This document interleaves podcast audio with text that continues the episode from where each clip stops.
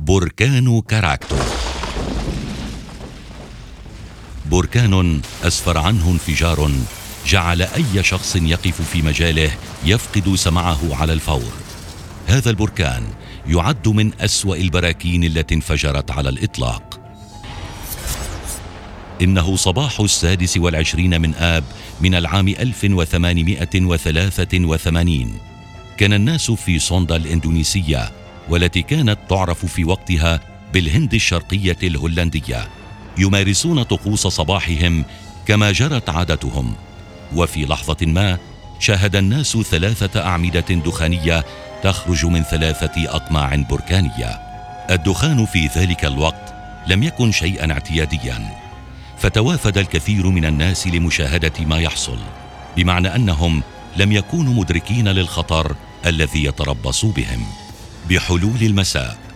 بدأ الدخان والرماد يغطي سماء المنطقة وارتفعت إلى ما يقرب الثلاثين كيلومترا وشعرت السفن المجاورة بهذا البركان فكانت الصخور الصغيرة والرماد يتساقطان على أسطحها. ما هي إلا لحظات حتى بدأت عدة انفجارات تظهر بشكل متتال ومع مرور الوقت بدأ صوت هذه الانفجارات يعلو أكثر فأكثر. بحلول الصباح التالي نالت الثورانات البركانية زخما أكبر فبلغت ذروتها في شكل أربع انفجارات قوية جدا.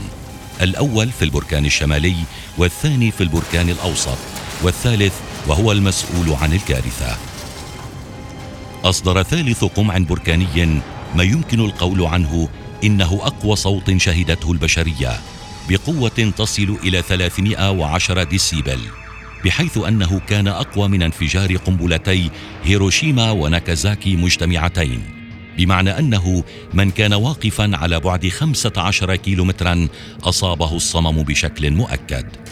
حجم الطاقة التي صدرت من البركان كانت بقوة 200 ميجا طن من التي إن تي. وهذا رقم يمكنه أن يمحي دولة بحجم السودان. بقي من المنطقة وقتها فقط ثلثها. وبدأت الكارثة الأخرى التي نتجت عن هذا الانفجار وهي موجات تسونامي وصل ارتفاعها إلى نحو الثلاثين مترا.